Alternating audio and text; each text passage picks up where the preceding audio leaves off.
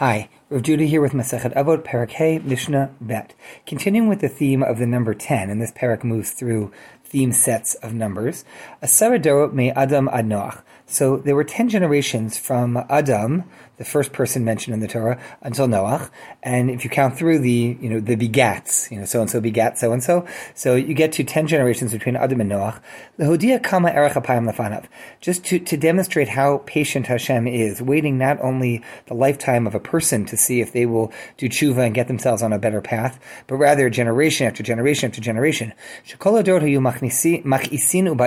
Every generation was just getting worse. They were becoming becoming, you know, more decrepit and causing more frustration, as it were.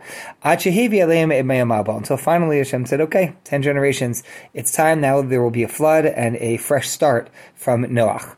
Asar Noach vad Avraham. There were again ten generations from Noach until Avraham.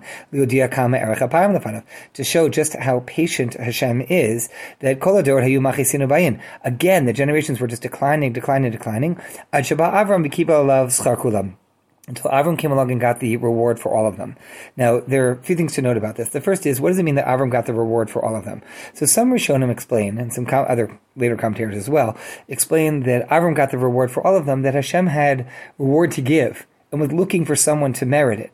And so Avram merited it either A, because he was the one who did good, or B, he merited it because despite the society and the direction that everything had gone, Avram was able to so very much go in the opposite direction that he deserved the reward, not just for having done right, but for having done right in this kind of environment. Another possibility that I appreciated was the suggestion that when it says that Avram got reward for all of them, it's not that Avram personally got the reward. Avram brought reward to all of them because Avram shared. Avram taught other people. And so other people learned from Abraham, and he was able to turn the world around and send a message. And so when we say that Avram received the reward, either he received the reward together with everyone else because he was able to bring the world back, or alternatively, that religious spiritual reward is not uh, tangible. If you have something a tangible reward and it gets divided in half, then each person gets fifty percent. If it's divided in three, then each person gets a third. But spiritual reward can be given over and over and over again. And so all the people that Avram brought back could get reward for their own actions, and Avram could get reward for their actions without anyone losing out, because this isn't physical or tangible. It's not something that has to be divided. Hashem has plenty of blessing to go around to everybody. I also note that uh, part of the idea here of showing that Hashem is uh, is patient is that a person should never give up. A person should never feel that they're too far gone.